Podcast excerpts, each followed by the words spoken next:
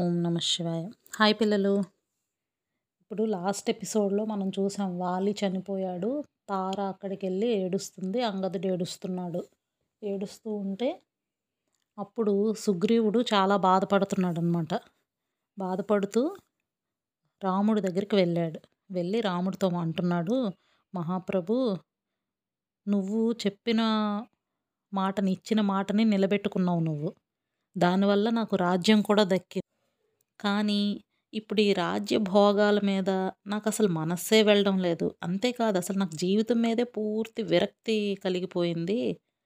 ఈ రాజ్యానికి పట్టమహిషి మా వదిన తార గుండె పగిలి ఏడుస్తుంది. మొత్తం ఊర్లో ఉన్న జనం అందరూ గగ్గోలు పెట్టేస్తున్నారు.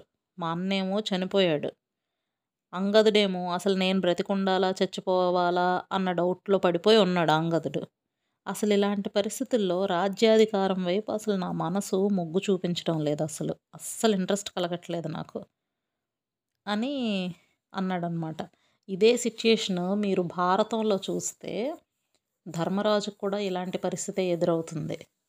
అంటే తను కురుక్షేత్ర యుద్ధం అయిపోయి కౌరవులందరూ చనిపోయాక అప్పుడు తను కూడా ఇలాగే ఫీల్ అవుతాడు, నాకు ఎందుకు ఈ రాజ్యం, ఎంతమంది చుట్టాలను పొట్ట పెట్ పొట్టను పెట్టుకున్నాక నాకు ఇది వచ్చింది, దానివల్ల నాకు ఉపయోగం ఏంటి అని ఫీల్ అవుతాడు. ఎవరితోనైనా బాగా గొడవ పడి మన సొంత వాళ్ళతో మనకు గొడవలు వచ్చి వాళ్ళతో విడిపోయి అప్పుడు దానివల్ల మనకు ఒక బెనిఫిట్ ఏదైనా వచ్చినా కూడా దానివల్ల మనకు సంతోషం కలగదు. ఇప్పుడు ఫర్ ఎగ్జాంపుల్ ఇప్పుడు రోజుల్లో కూడా మీరు బాగా చూడొచ్చు, అన్నదమ్ముల మధ్య ఆస్తుల గురించి గొడవలు అవుతాయి. అప్పుడు జరిగింది ఆస్తుల గొడవలే, ఇప్పుడు జరుగుతుంది అదే. ఓన్ బ్రదర్స్ ఉంటారు, వాళ్ళకి విపరీతమైన గొడవలు అయిపోతాయి. ఫాదర్ ఏదో ప్రాపర్టీ ఇస్తాడు, అందులో చిన్న లాస్ట్ పోర్షన్ షేర్ చేసుకునే దగ్గర ఇద్దరికి గొడవ వస్తుంది. దాని గురించి పెద్ద పెద్ద గొడవలు అయిపోయి ఒకరితో ఒకరు మాట్లాడుకోకుండా ఫైనల్గా ఎవరో ఒకళ్ళకి అది వస్తుంది. వచ్చినా వాడు ఆనందంగా ఉంటాడా? అన్నయ్యకే వచ్చింది అనుకుందాం, తమ్ముడు దూరం అయిపోయాడు. తమ్ముడు భార్య తన భార్య చాలా హ్యాపీగా, తోడికోడలు హ్యాపీగా ఉండేవాళ్ళు విడిపోతారు. కజిన్స్ ఉంటారు కదా, వాళ్ళ పిల్లలు వీళ్ళ పిల్లలు చక్కగా కలిసిమెలిసి ఆడుకునే వాళ్ళు కాస్త దూరం అయిపోతారు. వాళ్ళలో కూడా ఈ బ్యాడ్ థాట్స్ అన్నీ కూడా పేరెంట్సే వాళ్ళలో కూడా నాటేస్తారు. సో ఇప్పుడేమవుతుంది, మన ఫ్యామిలీ అంతా రూయిన్ అయిపోయాక నీకు ఒక పది సెంట్లు భూమి ఎక్స్ట్రా వస్తే నీకేంటి ఉపయోగం? దానివల్ల ఏమీ లేదు కదా. ఇప్పుడు మీ లెవెల్లో మీరు ఆలోచించండి, ఎవరో ఒకళ్ళు యూఎస్ నుంచి వచ్చారు మన రిలేటివ్స్, వాళ్ళు వచ్చేటప్పుడు మన ఇంటికి గిఫ్ట్గా ఒక మంచి పెన్ తీసుకొచ్చారు అనుకుందాం అమెరికా నుంచి. అప్పుడు బ్రదర్స్ సిస్టర్స్ ఎవరైనా సరే నాకు కావాలంటే నాకు కావాలి నాకు కావాలంటే నాకు కావాలని ఊరికే కొట్టుకొని తిట్టుకుంటే ఏమొస్తుంది? ఇద్దరికీ మనశ్శాంతి ఉండదు. దాని బదులుగా ఓకే తీసుకునేది ఎవరు, మన అన్నయ్యే కదా లేదా మన చెల్లే కదా పోనీలే అని అనుకోవచ్చు. లేదా ఇద్దరు కాసేపు నువ్వు వాడుకో కాసేపు నేను వాడుకుంటానని ఆడుకోవచ్చు కదా, ఇద్దరు ఫ్రెండ్లీగా కూడా ఉండొచ్చు. కానీ ఇలా ఉండకుండా గొడవలు పడితే ఇదే యాటిట్యూడ్ పెద్ద అయ్యాక కూడా కంటిన్యూ అవుతుంది. సో మన వాళ్ళతో గొడవలు తెచ్చుకొని మరి మనం ఒక వస్తువుని సాధించుకోవాలనుకోవడంలో ఏ మాత్రం బెనిఫిట్ లేదు. ఇప్పుడు సుగ్రీవుడి పరిస్థితి కూడా అదే, ఎప్పటి నుంచో ఋషిముఖ పర్వతం మీద ఉన్నాడు. అప్పుడు వాలి అక్కడ ఉండేవాడు, వీడు ఇక్కడ ఉండేవాడు, కొంతవరకు బాగానే ఉండేది. ఇప్పుడు చూడు, తీరా చూస్తే అన్నయ్య చనిపోయాడు, ఎంత ఇంతమంది బాధకి తనే కారణం అయ్యాడని ఇప్పుడు ఫీల్ అవుతున్నాడు. ఇంత దక్కిన రాజ్యం వల్ల తనకి సంతోషం లేకుండా పోయింది. అదే చెప్తున్నాడు, శ్రీరామ మా అన్న వాలి ఇంతకుముందు నన్ను తీవ్రంగా అవమానించాడు. ఇప్పుడు నేను తనకి మోసం చేశానని తను అనుకున్నాడు కదా, అప్పుడు నన్ను బాగా అవమానించాడు. దానివల్ల నాకు కూడా బాగా కోపం వచ్చింది. ఆ కోపం నా మనస్సును పూర్తిగా కాల్చేసింది. సో అది తట్టుకోలేక నేను అతను చనిపోతే బాగున్నాను కోరుకున్నాను. కానీ ఇప్పుడు మా అన్నయ్య మృతి చెందడంతో నాకు విపరీతమైన బాధ వచ్చేసింది. ఇది ఇంకా నన్ను జీవితాంతం వెంటాడుతుంది. ఏంటి, నా వల్లే మా అన్నయ్య చనిపోయాడు నా వల్లే మా అన్నయ్య చనిపోయాడు ఇప్పుడు యుద్ధంలో శత్రువు ఎవరో చనిపోతే అది వేరు, కానీ సొంత అన్నయ్య కేవలం నా వల్ల చనిపోయాడన్న బాధ నన్ను లైఫ్ లాంగ్ వెంటాడుతుంది. అసలు ఎన్నాళ్ళు ఆ ఋషిముఖ పర్వతం మీద ఏదో రకంగా కాలం గడిపాను రామా, ఏదో నా స్వభావానికి తగినట్టుగా అక్కడే అలా జీవితాంతం ఉండిపోయి ఉంటే ఆ కందమూలాలు అవి తినుకుంటూ నా మంత్రులు కొంతమంది ఉంటారు. అలా ఉండిపోయి ఉంటే అసలు అదే బాగుండేదేమో అని ఇప్పుడు అనిపిస్తుంది. ఇప్పుడు మా అన్న చనిపోయాక నాకు స్వర్గ సుఖాలు దొరికినా కూడా నాకు ఏమాత్రం సంతోషం కలగదు. ఇప్పుడు ఒక మనిషి చనిపోయాక వాళ్ళ గురించి ఇంకా ఎక్కువ అన్ని పాజిటివ్సే కనిపిస్తాయి. ఇది ఇక్కడ మనం ఇప్పుడు కూడా చూడొచ్చు. అదే ఇప్పుడు సుగ్రీవుడు చేస్తుంది కూడా. మా అన్న వాలి మహానుభావుడు, అసలు మంచేది చెడేది అన్నీ బాగా తెలిసినవాడు. అసలు నాతో యుద్ధం చేసే టైంలో కూడా, తమ్ముడా నేను నిన్ను చంపాలని ఎప్పుడు అనుకోవట్లేదు, నువ్వు స్వేచ్ఛగా ఎక్కడికైనా వెళ్ళి నీ మానాన్ని నువ్వు బ్రతుకు అని చెప్పాడు. అలా మాట్లాడటం తనకే చెల్లింది, కానీ నేనే దుర్మార్గుడిని. అందుకే నేను మీకు చెప్పాను, ఇలా మా అన్నయ్య నాకు ఇలా చేశాడు కాబట్టి తన్ని చంపేయాలని నేను నిన్ను కోరుకున్నాను. నువ్వు మాత్రం నువ్వు ఇచ్చిన మాట ప్రకారం చక్కగా చేసావు, కానీ తప్పు నాదే కదా. అసలు ఒక అన్న అన్నని చంపడం వల్ల రాజ్య సుఖాలు వస్తే దానివల్ల ఏమైనా ఉపయోగం ఉంటుందా? ఎవరైనా ఎలాంటి దుర్మార్గుడైనా నీకు రాజ్యం కావాలా, అన్నయ్య బ్రతికుండడం కావాలంటే అన్నయ్య బ్రతికుండడమే కావాలని ఎవరైనా అనుకుంటారు, అంతేగాని అన్నని చంపడం ద్వారా వచ్చిన రాజ్యం కావాలని ఎవడూ కోరుకోడు. కానీ నేను కోరుకున్నాను, అలాగా నేను ఎంత తప్పు చేశాను అని ఇప్పుడు బాధపడ్డం మొదలు చెప్తున్నాడు అనమాట. ఇంకోటి కూడా చెప్పాడు. ఇంకోసారి యుద్ధం జరిగినప్పుడు ఫస్ట్ టైం ఇద్దరు కొట్టుకున్నారు కదా, అప్పుడు ఓ చెట్టు కొమ్మతో గట్టిగా కొట్టాడు. ఆ దెబ్బకి నేను గట్టిగా అరవడం మొదలుపెట్టాను. అప్పుడు మా అన్నయ్య వచ్చి, ఇంకోసారి ఎప్పుడు నాతో యుద్ధం చేయడానికి రాకు, వెళ్ళిపో అని పంపించాడంట. అంటే పాపం తనకి ప్రేమ ఉంది, కానీ తప్పు చేసాడని కోపం ఉంది, అంతే తప్ప వాలి చెడ్డవాడు అని కాదు కదా. సో మా అన్నేమో నా మీద తను అంత చక్కగా అన్న చూపించే ప్రేమను చూపించాడు, నేను మాత్రం అలా చేయలేను, చేయలేకుండా ఇదిగో కోతి బుద్ధిని నేను ఇక్కడ ప్రదర్శ ప్రదర్శించాను ఎంత పాపం చేశాను అని బాధపడ్డాడు. ఇప్పుడు వాలి కొడుకు అంగదుడు ఉన్నాడు కదా, తను చాలా మంచివాడు, తండ్రి మాటను జవదాడ్డు. అలాంటి కొడుకు ఉండడం నిజంగా చాలా అదృష్టం. ఇప్పుడు తనే ఆఖరికి తన తండ్రి చనిపోవడం వల్ల తట్టుకోలేక నేను బ్రతికుండాలా వద్దా అని ఆలోచిస్తున్నాడు. తను బ్రతికుంటేనే వాళ్ళ అమ్మ తార కూడా బ్రతికుంటుంది కొడుకు కోసమని, లేకపోతే ఆవిడ కూడా ఉండదు. పొరపాటున అంగతుడు ఏమైనా అయ్యాడంటే తార కూడా చచ్చిపోద్ది. వీళ్ళందరూ చచ్చిపోయాక నేను ఇంక బ్రతికుండి నేను ఎందుకు, అసలు నా లైఫ్ ఎందుకు వేస్ట్. కాబట్టి ఒకవేళ ఏది జరిగినా, ఇలాంటివి ఏవి జరిగినా సరే నేను వెంటనే అగ్నిలో దూకి చచ్చిపోతాను నేను. కానీ ఇదిగో నా దగ్గర ఉన్న ఈ వానర వీరులందరూ ఉన్నారు కదా, నువ్వు ఆర్డర్ చేసిన ప్రకారం వాళ్ళు సీత కోసం అన్వేషించడం కంటిన్యూ చేస్తారు. కాబట్టి నేను చనిపోయినా సరే సీత అన్వేషణ అనేది ఏమాత్రం ఆగదు, అది కంప్లీట్గా సక్సెస్ఫుల్గా జరుగుతుంది. నేను నా వంశానికే తేరని అప్రతిష్టను తీసుకొచ్చి పెట్టాను ఇప్పుడు నేను చేసిన పని వల్ల.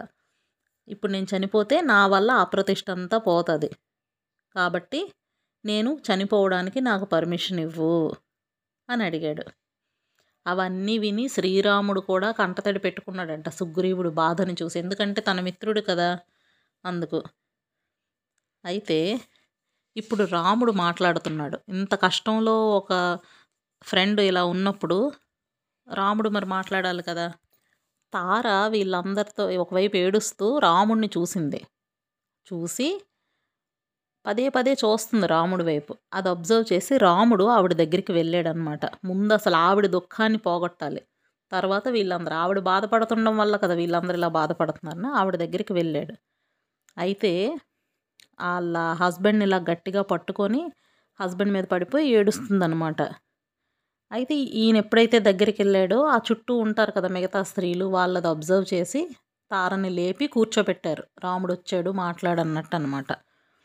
అప్పుడు ఇంతవరకు ఆవిడ రాముడిని ఎప్పుడు చూడలేదు, కానీ అంగదుడు చెప్తుంటే విన్నాడు. రాముడు అనేవాడు ఎంత దీనిగా ఉంటాడు, చాలా అందగాడు, చాలా తేజస్సు కలిగిన వాడు, ఇవన్నీ చెప్పడం విన్నది, కానీ మొదటిసారి చూసింది.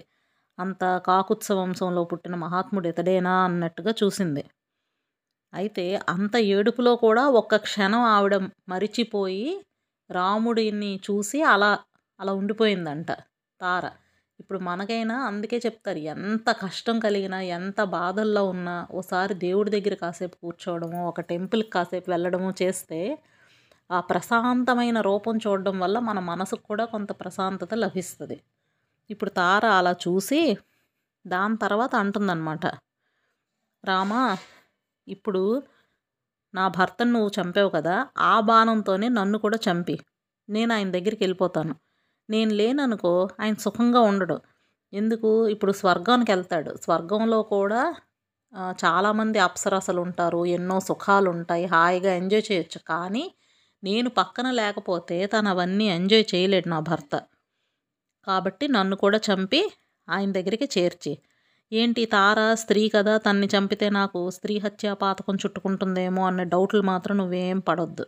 ఎందుకంటే ఒక పురుషుడికి భార్య ఎప్పుడూ కూడా తన శరీరంలో ఒక భాగం, అర్ధనారీశ్వర తత్వం అంటాం కదా, ఇప్పుడు మన శివుడు పార్వతి హాఫ్ శివుడు హాఫ్ పార్వతి, అలాగా ప్రతి మనిషికి కూడా తన భార్య సగభాగం.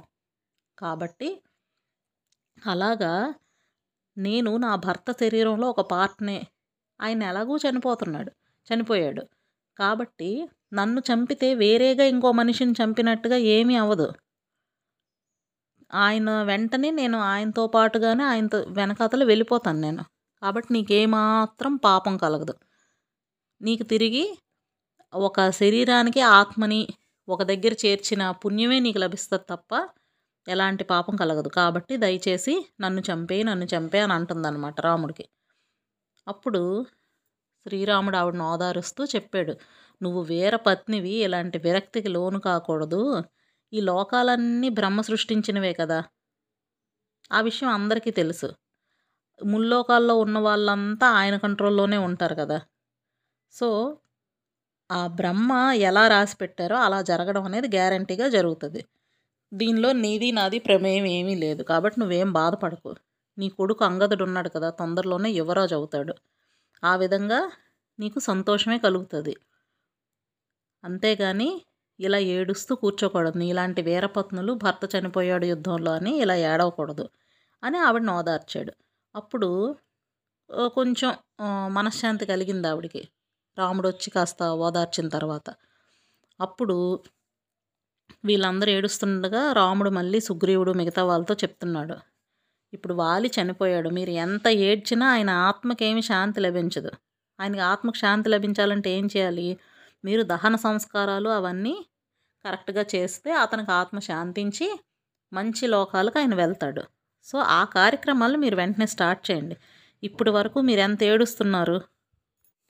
ఏ పనైనా సరే కాలాన్ని మించి చెయ్యకూడదు, వితిన్ టైం పూర్తి చేయాలి. సో ఇప్పుడు అతని దహన సంస్కారాలు కూడా వితిన్ ద టైమ్ కంప్లీట్ చేసేయాలి అని చెప్పాడు. ఇంకో విషయం ఏంటంటే, అతను యుద్ధంలో మరణించాడు కాబట్టి అతను వీరమరణం పొందినట్టు, కాబట్టి అతనికి మంచి గతులే ప్రాప్తిస్తున్నాయి. కాబట్టి మీరు ఇప్పుడు మీరు చేయాల్సిన పని చేయండి, ఆయన గురించి ఇంకేడవద్దు అని చెప్పి, సుగ్రీవ ఇదిగో తార తారని అంగదుని తోడుగా ఉండు, వాళ్ళకు నువ్వు ఉండి ఈ దహన సంస్కారాలని దగ్గరుండి చెయ్యు. అలాగే బాగా ఎక్కువగా ఎండు కట్టెలు, మంచి చందనాలు ఇలాంటివన్నీ కూడా తెప్పించు. నెక్స్ట్ అంగదుడికి నువ్వే ధైర్యం కలిగించాలి, ఎందుకంటే తను ఆల్రెడీ చిన్నోడు కదా. కాబట్టి నువ్వు ముందు నీ మైండ్లో ఉన్న ఈ పిచ్చి ఆలోచనలన్నీ ఆపు. ఇందాకటి నుంచి ఓ చాలా చెప్పాడు కదా సుగ్రీవుడు, నేను ఇలా ఉన్నాను అలా ఉన్నాను చచ్చిపోతాను. అందుకు రాముడు అంటున్నాడు, నువ్వు నీ మనసులో ఉన్న ఆలోచనలు ముందు ఆపు, ఇప్పుడేం చేయాలనేది ఆలోచించు. ఇప్పుడు కిష్కింద నగరం అంతా నీ ఆధీనంలో ఉంది. కాబట్టి చనిపోయిన తర్వాత చేయాల్సిన కార్యక్రమాలకు అవసరమైన పూలదండలు, రకరకాల బట్టలు, నెయ్యి, రకరకాల నూనెలు, గంధం ఇలాంటివన్నీ కావాలి కదా, అవన్నీ అంగదుడు తీసుకొని రావాలి అని చెప్పి. తర్వాత లక్ష్మణుడు వచ్చాడు అనమాట. లక్ష్మణుడు చెప్తున్నాడు, తారుడు అని ఒక ఆయన ఉన్నారు కదా వాళ్ళ దగ్గర, సో ఆ తారుడికి చెప్పాడు, తారుడా నువ్వు తొందరగా వెళ్ళి ఒక పల్లకిని తీసుకొని రా, ఓకే అంటే బాడీని దాని మీద పెట్టాలి కదా, అందుకు ఆ పల్లకీని మోయడానికి మంచి బలిష్టమైన వానరులను తీసుకొని రా, వాళ్ళందరూ వాలి బాడీని తీసుకొని వెళ్తారు అని లక్ష్మణుడు చెప్పాడు. తర్వాత ఆ చెప్పిన దాని ప్రకారం తారుడు మంచి పల్లకీని తీసుకొచ్చాడు. అది ఫుల్గా నగిషీలు చెక్కి చాలా అందంగా ఉంది. దానికి అన్ని పూలదండలు అన్నీ కట్టి చాలా బాగా డెకరేట్ చేసి ఉంచారనమాట. ప్లస్ అది మోయడానికి కావాల్సిన వాళ్ళని కూడా తీసుకొచ్చారు. తీసుకొచ్చిన తర్వాత దాన్ని ఇప్పుడు సుగ్రీవుడు, అంగదుడు వీళ్ళందరూ ఏడుస్తూ ఆ బాడీని తీసుకెళ్ళి ఆ పల్లకీలో పెట్టారనమాట. ఆ వాలి బాడీ మీద రకరకాల దండలు, ఈ బట్టలన్నీ కప్పారు, అన్ని భూషణాలన్నీ అన్ని ఆభరణాలు లాంటివన్నీ వేసి అలంకరించారు ఆ బాడీని. అయిన తర్వాత సుగ్రీవుడు ఆదేశాలు ఇవ్వడం మొదలుపెట్టాడు. ఇక్కడి నుంచి వాలికి రాజనాంచనాలతో అన్ని క్రియలు జరగాలి అంటే రాజులకి ఏం చేస్తారో అవన్నీ చేయాలి. తర్వాత ముందు భాగంలో శవం ఇలా వెళ్తూ ఉండగా ముందు భాగంలో ఉండేవాళ్ళు రత్నాలు అవన్నీ చల్లుతూ వెళ్ళాలి. ఒక మహారాజుకి ఎలా అయితే అన్నీ జరుగుతాయో అలా అంత్యక్రియలు వెంట వెంటనే అవన్నీ జరగాలి అని చెప్పాడనమాట. అప్పుడు ఈ అంగదుడిని అందరూ పాపం దగ్గర నుండి పట్టి పట్టుకొని ఏడుస్తూ అలా ముందుకు వెళ్తున్నారు. అక్కడ ఉన్న మిగతా వానర స్త్రీలందరూ ఉన్నారే, తార కాకుండా మిగిలిన వాళ్ళు చాలామంది, అంటే ఈ వాలి భార్యలు వాళ్ళందరూ, వాళ్ళు కూడా అలా ఏడవడం మొదలుపెట్టారు. వాళ్ళంతా కూడా వెళ్తున్నారు. అసలు ఆ అడవుల్లో వీళ్ళ ఏడుపులు అవన్నీ అసలు ఎక్కువ అయిపోతున్నాయంట, రీసౌండ్ వచ్చేస్తుంది. ఇప్పుడు అక్కడ తుంగభద్ర నది ప్రవహిస్తుంది ఆ ఏరియాలో, కిష్కింద నగరం దగ్గరలో తుంగభద్ర నది. అలా వెళ్తూ వెళ్తూ అక్కడ కృష్ణా నదిలో అది కలిసిపోతుంది. సో ఆ నది దగ్గరలోకి వెళ్ళారు. నది దగ్గరలోనే కదా దహన సంస్కారాలు చేస్తారు. సో అక్కడికి వెళ్ళి అక్కడ ఒక చితిని పేర్చారు. దాని తర్వాత తీసుకొని అంగదుడిని అక్కడ పెట్టాలన్నమాట. అప్పుడు తారేమో పల్లకీలో ఉన్న తన భర్త తలను తీసుకొచ్చి తన ఒడిలో పే పెట్టుకొని ఇంకా అలాగే ఏడుస్తూనే ఉంది, లెగు లెగు లెగు అన్నట్టుగా. అంటే చనిపోయినా కూడా ఆ భ్రమ ఉంటుంది కదా, అందుకని అలా ఏడుస్తుంది. అలా చితి మీద వాలిని పడుకోబెట్టాక వీళ్ళందరూ ఏడుస్తుండగా అంగదుడు ఆ బాడీకి ఇలా ప్రదక్షిణ చేసి తర్వాత చితికి నిప్పంటించాడు. ఇప్పుడు మనం మామూలుగా మాట్లాడుకుంటే మామూలుగా వానరాలు అంటే వాళ్ళు ఇలాంటి దహన సంస్కారాలు అలాంటి అవన్నీ వాళ్ళకు ఉండవు అంతే కదా. ఇప్పుడు మనుషులు చనిపోతే దహన సంస్కారాలు చేస్తాం, కానీ పిల్లికి, కుక్కకి, నక్కకి బోల్ రకాల జీవులు చనిపోతుంటే వాటికి అవేం చేయట్లేదు కదా. ఎందుకంటే శాస్త్ర ప్రకారంగా దహన సంస్కారాలు ఇలాంటి ఉత్తర క్రియలు చేయడం ఇవన్నీ వాళ్ళకి అర్హత లేదు. కానీ వాలి లేదా సుగ్రీవుడు ఇలాంటి వాళ్ళందరూ ఏంటంటే దైవాంశ సంభూతులు కదా. వాలి ఇంద్రుడి అంశతో జన్మించాడు, సుగ్రీవుడు సూర్యుని అంశతో జన్మించాడు. కాబట్టి అలాంటి గొప్ప వాళ్ళకి మాత్రం, అలాగే హనుమంతుడు కూడా ఇప్పుడు వేదాలని అధ్యయనం చేయడం, నెక్స్ట్ ఇలా చనిపోయిన తర్వాత దహన సంస్కారాలు ఇలాంటి వాటన్నిటికీ కూడా వాళ్ళకి అర్హత ఉంది. ఎందుకంటే వీళ్ళు స్పెషల్, అన్ని మిగతా వానరాల్లా కాదు కాబట్టే వీళ్ళకి ఇవన్నీ ఉన్నాయి. ఇప్పుడు మనం ముందు చూసినట్టు వాలి చక్కగా సంధ్యావందనం కూడా రోజు చేసేవాడు. సూర్యోదయం అయ్యేలోగా నాలుగు దిక్కులకి వెళ్ళి నాలుగు సముద్రాల్లో చేసి వచ్చేవాడు మనం అనుకున్నాం కదా. అలాగా అలాంటి బ్రాహ్మణులు అలాంటి వాళ్ళు చేసే పనులన్నీ కూడా వీళ్ళు కూడా చేస్తారు. ఎందుకంటే మంచి అంశతో పుట్టిన వాళ్ళు కనుక, దైవాంశ సంభూతులు కనుక, అందుకు వీళ్ళకి ఉన్నాయి. లేకపోతే నార్మల్గా ఇంకేమీ లేదనమాట. ఆ రకంగా అతని చితికి నిప్పంటించాడు. అయిపోయిన తర్వాత నదీ తీరానికి వెళ్ళారు, తుంగభద్రా నది దగ్గరికి వెళ్ళి ఆ వానరులందరూ ఒకచోట చేరి ఇదిగో ఈ సుగ్రీవుడు, అంగదుడు, మిగిలిన వాళ్ళు అందరూ కలిసి వాలికి తిలోదకాలు ఇచ్చారు అక్కడ నదిలో నిల్చొని. అప్పుడు రాముడు కూడా, ఆల్రెడీ సుగ్రీవుడు చాలా డిప్రెషన్లోకి వెళ్ళిపోయాడు కదా, సో రాముడు దగ్గరే ఉండి వీళ్ళందరికీ కూడా దగ్గరుండి అన్ని పనులు చేయించాడు. ఇప్పుడు ఆ కార్యక్రమాలన్నీ పూర్తి చేశాక అందరూ వెనక్కి వచ్చేసారు. వచ్చాక ఈ వానరులందరూ ఒక చోట చేరారు రాముడి దగ్గరికి, సుగ్రీవుడు వీళ్ళందరూ కూడా చేరిన తర్వాత హనుమంతుడు మాట్లాడుతున్నాడు. మనం ఫస్ట్ నుంచి కూడా చూస్తున్నాం కదా, హనుమంతుడు ఇంపార్టెంట్ టైంలోనే మాట్లాడతాడు. తను మాట్లాడడం వల్ల అన్నీ మంచి జరుగుతాయి, అంటే అలాంటి సిచ్యుయేషన్స్లోనే మాట్లాడతాడు. సో ఇప్పుడు హనుమంతుడు ముందుకొచ్చి రాముడికి నమస్కరించి, ప్రభు ఇలా తాత ముత్తాతల కాలం నుంచి వస్తున్న మహా సామ్రాజ్యం ఇది, వానర సామ్రాజ్యం, నీ అనుగ్రహం వల్ల సుగ్రీవుడికి దక్కింది అది. సో నువ్వు ఇప్పుడు ఆర్డర్ ఇస్తే మొత్తం బంధుమిత్రులందరితో కలిసి కిష్కిందా నగరంలో ప్రవేశించి చేయాల్సిన మిగతా పనులన్నీ చేయగలుగుతాడు. ఇతనికి చక్కగా ప్రాపర్గా పద్ధతి ప్రకారం పట్టాభిషేకం అన్నీ చేసిన తర్వాత అప్పుడు ఆయన ఒక వానర రాజుగా ఉండి భక్తి శ్రద్ధలతో నిన్ను ఆయన పూజిస్తాడు అని నువ్వు పర్మిషన్ ఇవ్వు. ఈ రకంగా మిగతా వానరులందరికీ కూడా సంతోషం కలిగించిన వాడు అవుతావు. ఎందుకంటే రాజు లేకుండా రాజ్యం అనేది ఎక్కువసేపు ఉండకూడదు. ఇప్పుడు వాలి చనిపోయాడు కాబట్టి వెంట వెంటనే ఇతనికి ఇవన్నీ జరగాలి అని హనుమంతుడు చెప్పాడు. ఇప్పుడు రాముడు దీనికి ఏమంటున్నాడు అనేది మనం నెక్స్ట్ ఎపిసోడ్లో చూద్దాం. సరేనా? బాయ్ పిల్లలు.